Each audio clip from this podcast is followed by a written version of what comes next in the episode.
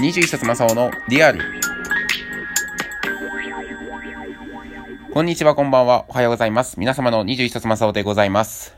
えー、最近思ったこと。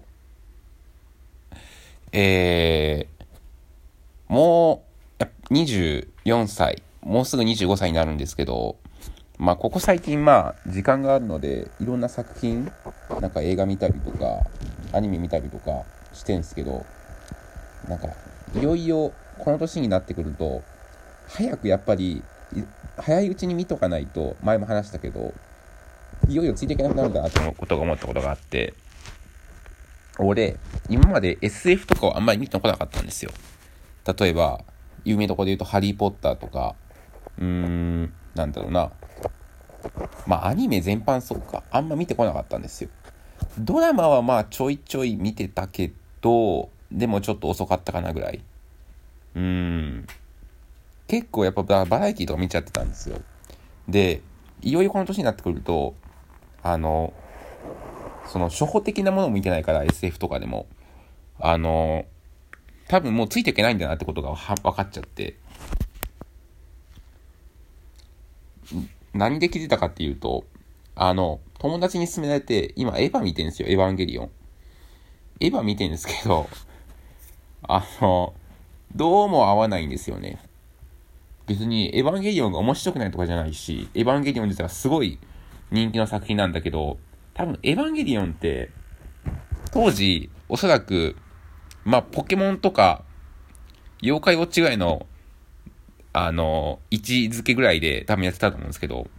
そんなに、話として、むず、あの、優しくないんですよね。子供向けなのかな？エヴァって。ちょっとなんか、えぐいシーンとかもあったりするから、やや、なんつったらいいかな？少年ジャンプとかやってるような作品よりはちょっとえぐめなやつとかもあるんですよ。だから、レベルとしては SF の少し高めではあるんだけど、俺それすらも多分エヴァ今見てて、ついていけないのかなってことに気づいて、で、多分これは、エヴァが悪いんじゃなくて俺が悪いんですよ。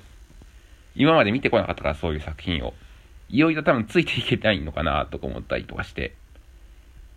エヴァ自体はね、まあ結構ね、人気の作品ですし、まあ、この世代になってくるとね、あんまりエヴァンゲリオンは知ってる人って少ないと思うんですけど、そう。それで言うとさ、この前、ライブ配信でちょっと話をしたんですけど、まあ映画見てきて、あの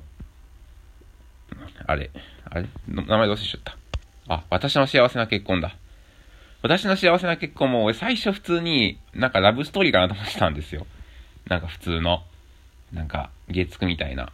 まあそしたら全然違って SF みたいな話が出てきたんですけど、そういうなんか異能っていう、なんか特殊能力を使うみたいな話が出てくるんですよね。話の中で。で、まあちょっと SF っぽかったんですよ。だから最初そうやって見、身構えてなかったから、前もって何も情報入れずに行ったから、そういう話だと知らずに行ったのもあるから、あんまり、ん？ってなったのもあるかもしれないけど、やっぱり俺 SF 見てな見なかったからかせいか、あんまついていけなかったんですよ。そう。だから、もういよいよ新しいものを受け入れ始めないというか、今まで見てきた経験値だけ、経験してきたものだけが面白いものになってしまうようになってるというか、そう。新しいものをね、だんだん吸収しにくくなってんだなっていうふうになんか最近思うんですよね。でも、何か例えば趣味を増やそうとか、出会いを増やそうとか、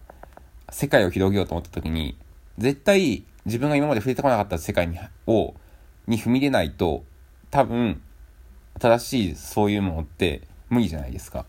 で、そういった世界に行くときに絶対そういうサブカルでも苦手なところとか行かないといよいよ拾わないんじゃないかなって僕は思ったりしたんですよね。なんか最近。で、多分僕の場合それは SF なんですよ。SF だったりとか、うーん、なんだろうな、あとは。まあ、SF ぐらいか。うん。そこ通んなかったからな。まず SF だろうな。だから。うん。それ以外は大体俺、見れると思うんすよね。見てて。まあ、あと時代ものか。歴史系は俺、得意じゃないからな。大河ドラマも一回、大河の清盛を中学生の時に見ようと思って見てたんですけど、まあ、大河の清盛って、当時、あの、視聴率、最、最低視聴率取ったんですよね。確か大河ドラマ史上。なんか平の清盛ぐらいからだんだん視聴率下がってきたような覚えがあるんですけど、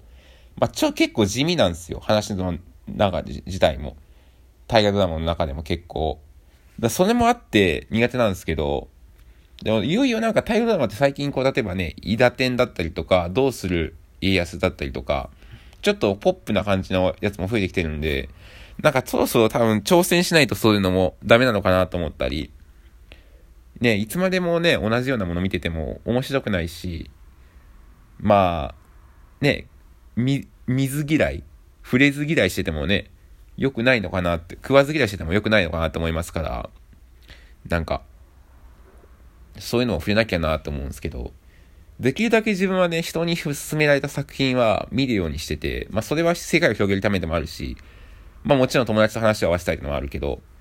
やっぱりね、人に勧められた作品とかで、やっぱり、こう、全部見るこ、見ていくことで、自分の今まで知らなかったものとかを知れるっていうチャンスになると思うんで、そういうのはできるだけするようにしてるんですけど、あんまり SF をね、進めてもらえる人がいなかったのと、まあそもそも友達が少ないんで、そんな進める機会なんてないんですけど、SF の初心者向けでも面白いやつ。まあ人情ものとかばっか見てきた人間が、急に SF 見ても面白いと思える SF。とりあえず、エヴァは、まあ、もうちょっと見てみようかな。4話までは見たんで、28とかあるんですけど、全部で。とりあえず4話見たんですよ。7分の1見たんですよ。で、次、綾波レイ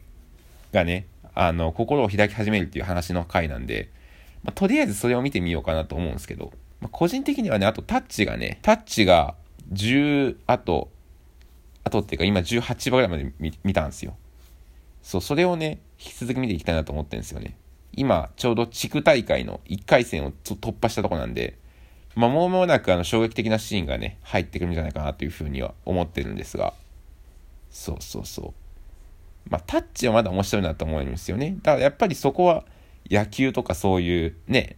もの触れてきたものだから、多分面白いと思うんだろうなって思うんですよ。まあなんで、ぜひそういうのがあれば、また皆さん教えてください。はい。今日はここまで。Thank you for listening.